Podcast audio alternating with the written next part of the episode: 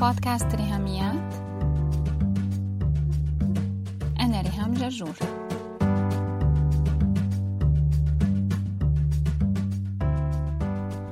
مرحبا. اليوم حلقتنا هي الجزء الخامس من تسونامي الشاشات. وبعرف إنه كنتم موعودين بهالحلقة إنه تسمعوا حلول وبدائل مثل ما كانت الخطة الأساسية. لكن في تعديل بسيط. هالحلقة رح تكون عن المعوقات. لأنه الموضوع ما رح يكتمل غير لنفهم أهم خمس معرقلات للبحث العلمي بخصوص استخدام الموبايل والجيمنج ونحن محتاجين سلسلة تسونامي الشاشات بشهر أيار مايو 2019 مو لأنه التوقيت صدفة لكن نحن محتاجين نفهم موضوع تسونامي الشاشات بهالتوقيت تحديدا لسببين. أولا أنه خلال شهر رمضان مع ساعات الصيام الطويلة بحرارة الصيف كتير ناس بيلجأوا للتلفزيون كوسيلة حتى يمضي الوقت أسرع. لكن بالسنوات الأخيرة صارت ظاهرة منتشرة هي استبدال التلفزيون بألعاب الموبايل وبالتالي بيكون الطفل أو المراهق أو الشاب الصايم قدام إغراء شديد وصعب عليه يقاومه خاصة لو كان وصل لمرحلة إدمان الجيمنج فبتزيد ساعات استخدامه للتابلت والموبايل خلال رمضان. السبب الثاني لإلحاح التوقيت هو إننا بالأيام الأخيرة تبع الامتحانات بالمدارس وفي ناس اوريدي خلصوا مدرسة يعني خلصت السنين يا مدرستي وبدنا نفترق. يا مدرستي خاطرك خاطرك إن شاء الله نلتقي السنة اللي جاية. حتى الجامعات المتأخرة رح يخلصوا بشهر سبعة ويبدأ صيف طويل. نستسهل فيه كأهل إنه أولادنا يقعدوا على الموبايل ونحن كمان.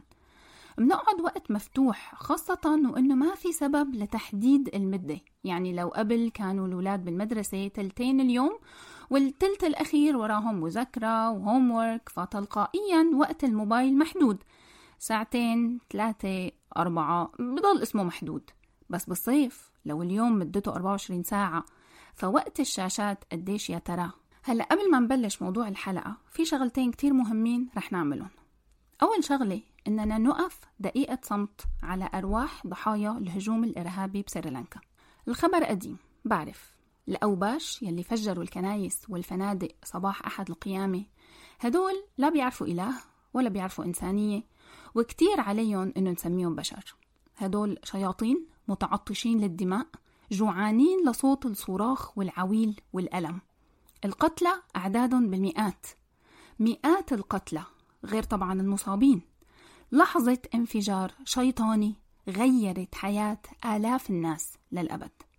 التفاصيل لا نهائية وكتير عم بتذكر تفجير الكنايس بمصر. خاصة لما كنت من كم شهر سمعت لقاء مع شخص من الناجين بعد تفجير كنيسة طنطا كان ضمن كورال المرنمين. الشاب اللي واقف جنبه كان صديق عمره متربين مع بعض من هني وبالحضانة.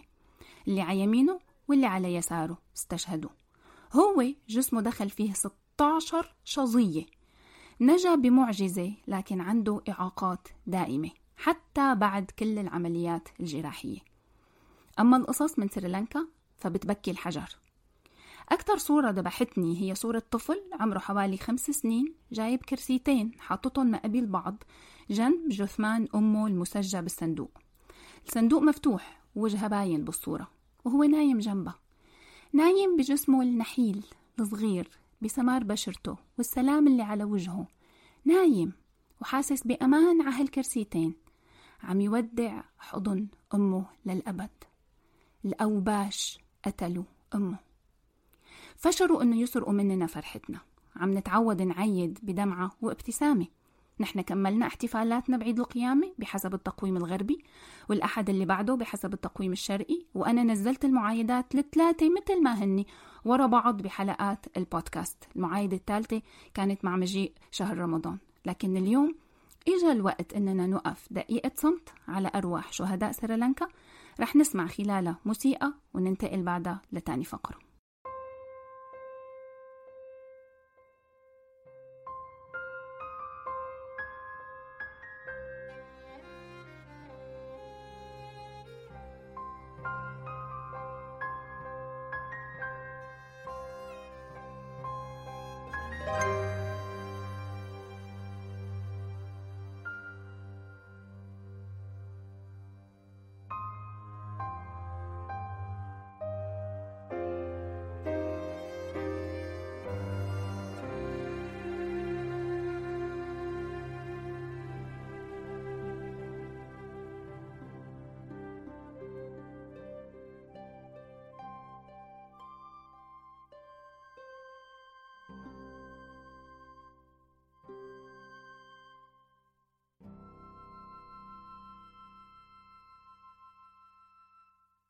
الفقرة الثانية هي تذكرة بدقيقة الصمت اللي وقفناها على أرواح شهداء نيوزيلندا.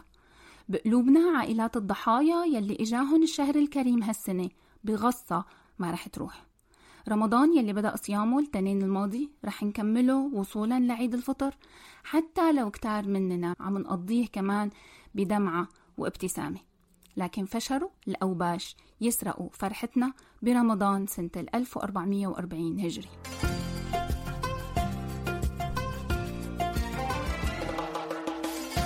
رمضان كريم لكل مستمعي بودكاست ريانيات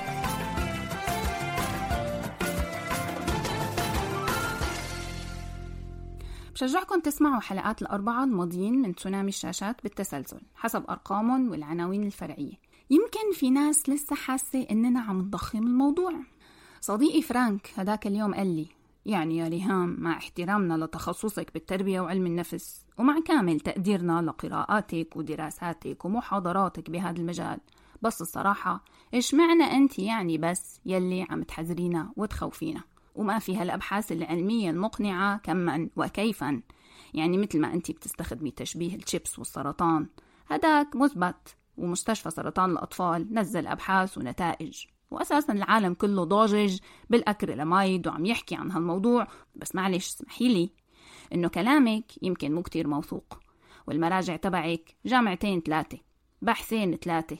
انت عم تحذرينا من شغلة موجودة ونحن سمعنا عنها أكيد بس ما هالخطر الفظيع.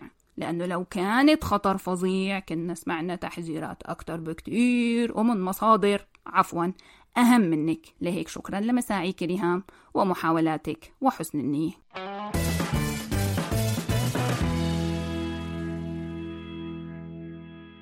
أه صح. كتير صح. شكرا فرانك لصراحتك. frankly يا فرانك. ما في دراسات كفاية ولا تحذير كفاية. لهيك الناس رح تفيق متأخر ويمكن بعد فوات الأوان.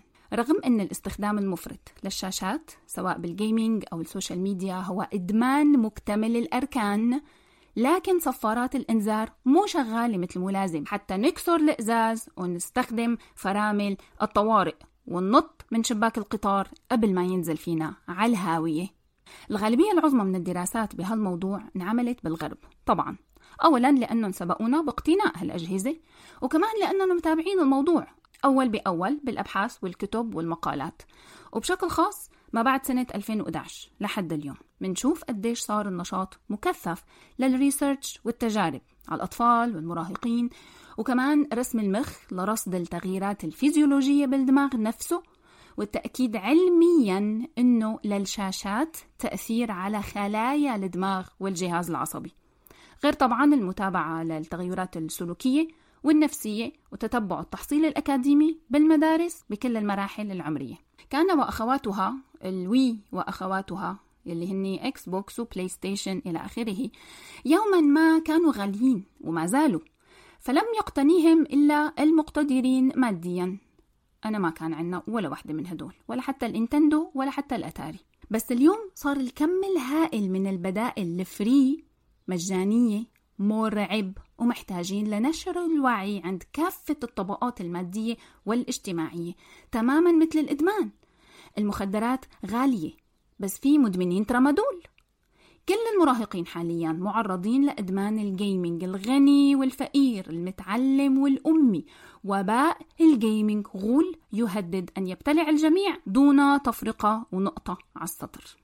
في بحث عمل سنة 2012 على الأطفال والمراهقين ما بين عمر 8 سنين ل 18 سنة عن مدة استخدامهم للشاشات. يوميا طلعوا بيستخدموا ما معدله سبع ساعات ونص. مفرط ولا مو مفرط هالاستخدام؟ وهذا بالغرب. عند ناس يمكن عندهم هاوس له جنينه باك يارد وفرونت يارد وهالقصص يعني. فما بالكم عنا نحن ببلادنا يلي نحن ساكنين فيها بشقق مثل علب الكبريت فوق بعضها فوق بعضها ولادنا محبوسين بين أربع حيطان.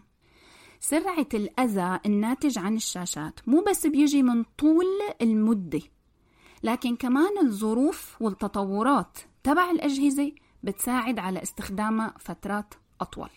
الأجهزة كل ما عم تصير أصغر وأخف للمسك بالإيد والتنقل والحمل. كمان الواي فاي والنت صارت أسرع وأرخص ومتاحة أكتر وأكتر بهالأجهزة. الأجهزة صارت أكثر قريبة من الجسم بالذبذبات والأشعة الصادرة عنا بالإيد عم تلامس الجلد والأصابع قريبة من الوجه والعيون طبعا مع كثافة استخدامها أثناء اليوم لفترات متواصلة بدون break لأنه صار في معنا power bank شواحن متنقلة. ما عدنا حتى بنقعد جنب الحيط نستنى الجهاز يشحن بطاريته. أكيد لسه في كافيهات نت وأماكن تجمع مراهقين يلعبوا بس كل ما كان الجهاز أصغر بحمله معي بواي فاي وبطارية خلص تمام. ما عاد جزء من ممتلكاتي هذا صار جزء من جسمي. لازق فيني 24 ساعة وإله الأولوية المطلقة بوقتي وصحتي واهتمامي وميزانيتي. هذا صار حياتي صار vital organ مثل القلب والدماغ. بموت بلاه.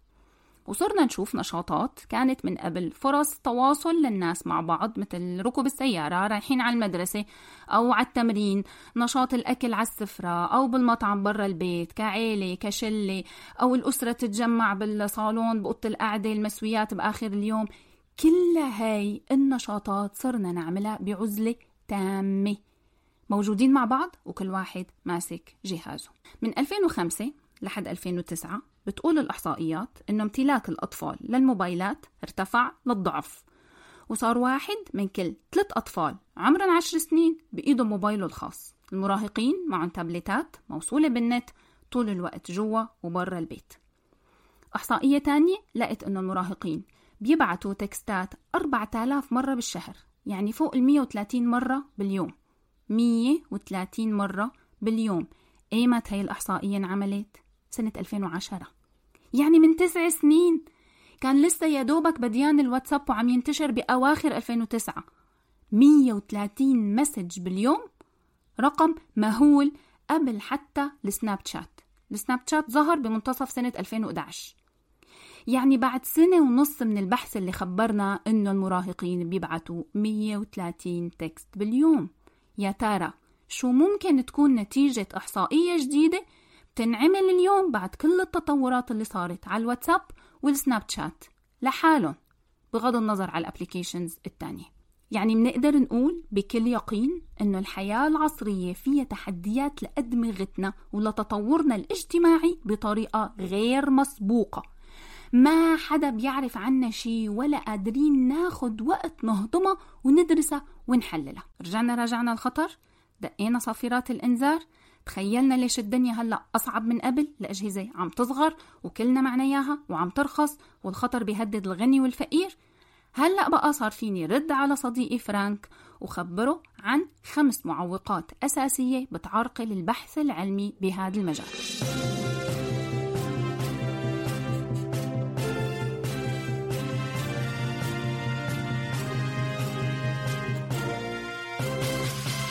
واحد سرعة التغير والانتشار. Constantly evolving. عم تتطور لو أخذنا مثلا ال social media.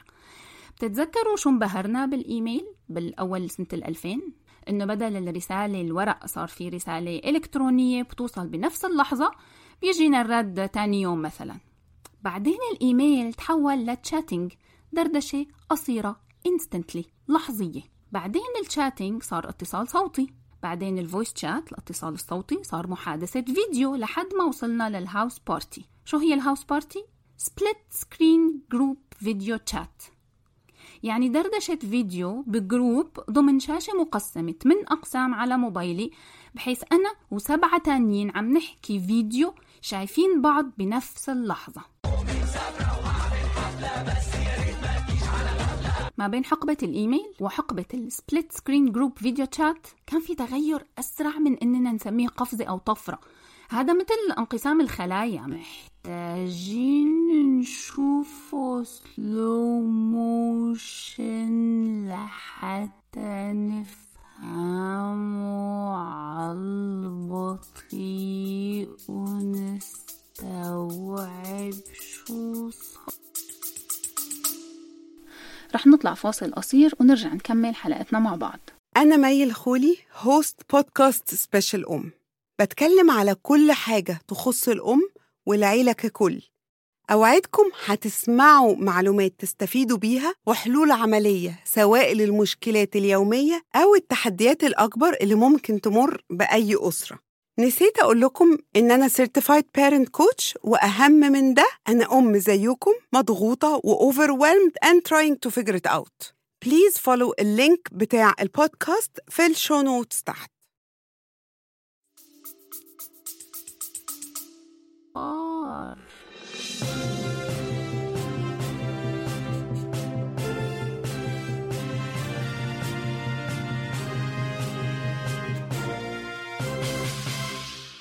اثنين عامل الزمن. عامل الوقت كتير مهم بالأبحاث الأكاديمية لدراسة شريحة أو عينة سواء عينة عشوائية أو عينة انتقائية متابعة العينة المدروسة مقارنتها مع عينات تانية.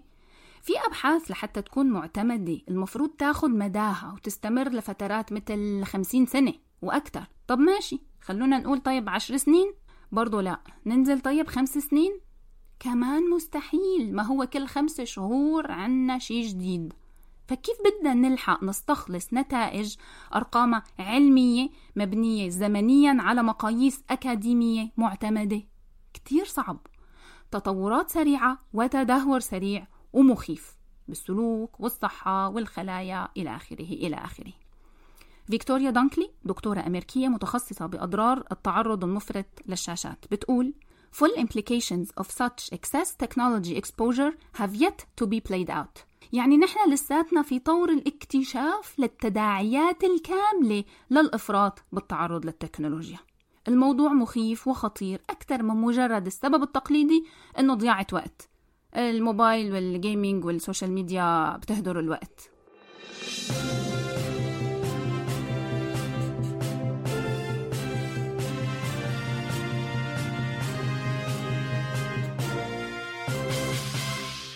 ثلاثة الأولويات. مشكلة ترتيب الأولويات بالأبحاث إنه المواضيع الملحة حاليا عم تتناول شقين بس الألعاب العنيفة وإدمان الإنترنت.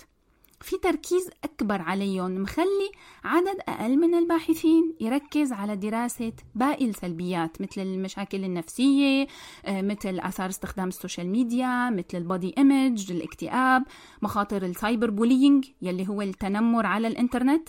في ترجمات بتسميه الاستقواء الإلكتروني. لما تعرض له بعض الأطفال تعرضوا ل cyberbullying في مراهقين كمان وصل فيهم الأمر للانتحار. في كتير أضرار للأسف ما في دراسات كفاية لتحذر الأهل وتدق ناقوس الخطر من سن مبكر لأنه أولوية البحث العلمي حاليا آخذها اللعب العنيف وإدمان النت.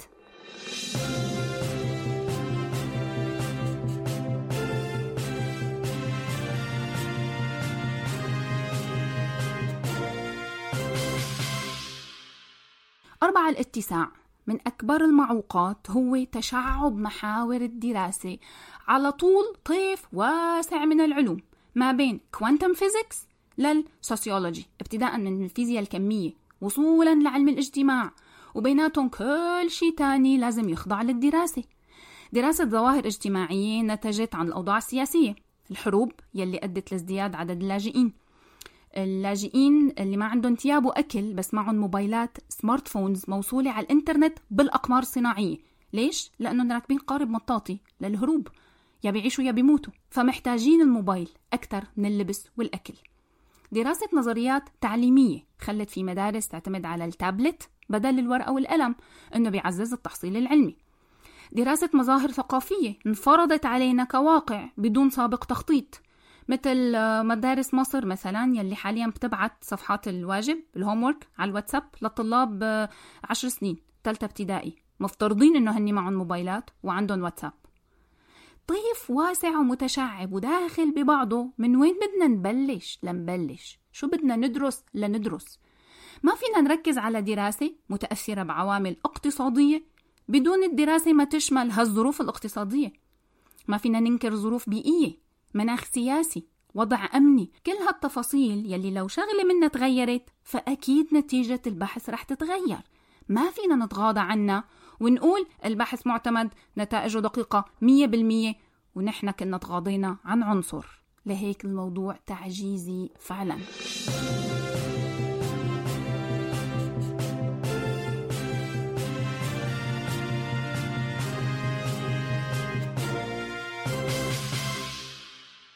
خامس معرقل ضمن معوقات البحث العلمي وهو برأيي الشخصي أخطر واحد أنه الأبحاث العلمية بتتأثر بشكل كبير بتضارب المصالح وهي حرب دايرة تحت الترابيزة منشوفها من خلال رسائل متناقضة بتوصلنا من الميديا.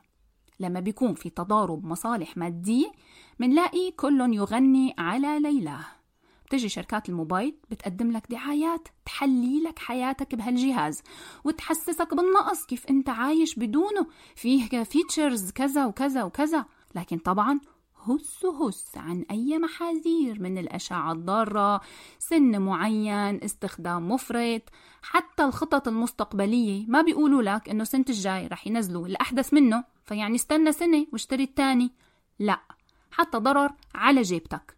هس هس بالنهاية بيطبق قانون الغاب البقاء للأقوى. شفنا فضايح كتير دكاترة كبار لما قبضوا مبلغ محترم سكتوا عن محاربة منتج معين أو بالعكس. بيطلع لك دكتور بدعايات يمدح منتج ويتغزل بأفضاله. بدون ما يجيب لك سيرة إنه بيسبب حساسية آه، ما بينفع لكبار السن أو لازم يستهلك بكثافة قليلة. لا لا لا لا لا. ممكن كمان بكل حسن نية حدا مشهور public figure influencer بدعاية تخلينا باللاوعي نستأمن شي معين. حاليا كياس الشيبس عليه صورة ميسي. وفي دعاية لبيبسي عاملينها ميسي وصلاح. الدعاية كتير حلوة. منصير باللاوعي منحب الشيبس والبيبسي مع إنه صلاح وميسي كرياضيين محترفين. أشك إنهم بيدخلوا هي السموم على جسمهم. كم مراهق بتشوفه ماشي بالشارع رايح على مدرسته سبعة ونص الصبح ماسك فطوره بإيده. شو عم ياكل؟ شيبس شو عم يشرب؟ كولا. هي نفس الحرب الشعواء دايرة بالفضاء الإلكتروني ومبيعات الإلكترونيات. أصحاب هالشركات هي هني أصحاب الأموال والصوت العالي. للأسف يعني ما سمعنا عن اختصاصية تربية مليونيرة. وصورها على أكياس آه، على عبوات ال آه، ما بعرف. المهم الصراحة ما سبق وشفت صورة دكتورة تربية. غير على ظهر كتابة مثلا مم، ممكن. ومستحيل تكون مليونيرة. يا ريت الصراحة يعني شغلانتنا ما بتأكل عيش بنحفى لله والوطن. بس أصحاب الثروات هن اللي عم يتحكموا بالحقائق ويلووا دراع العلم بين قوسين مثل بالضبط الإعلام والصحافة الغير نزيهة. بتشوه الأخبار بتروج أكاذيب. نفس الشي تضارب مصالح.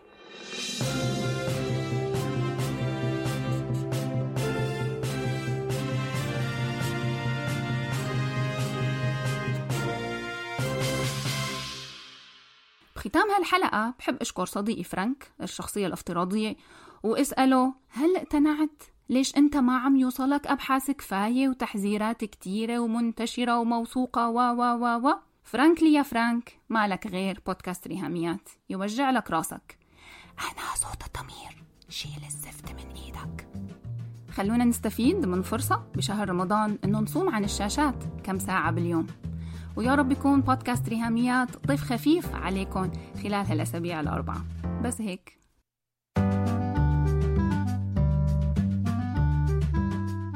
شكرا شادي بهاء على ال sound editing لو بتحبوا تتواصلوا معي فيكن تبعتوا لي إيميل على ريهاميات at gmail.com r i h a m i a t at gmail.com أو على الواتساب تبعتوا لي message على الرقم 020 12 12 2 70 74 4 أو على الفيسبوك تابعوا هاشتاج ريهاميات.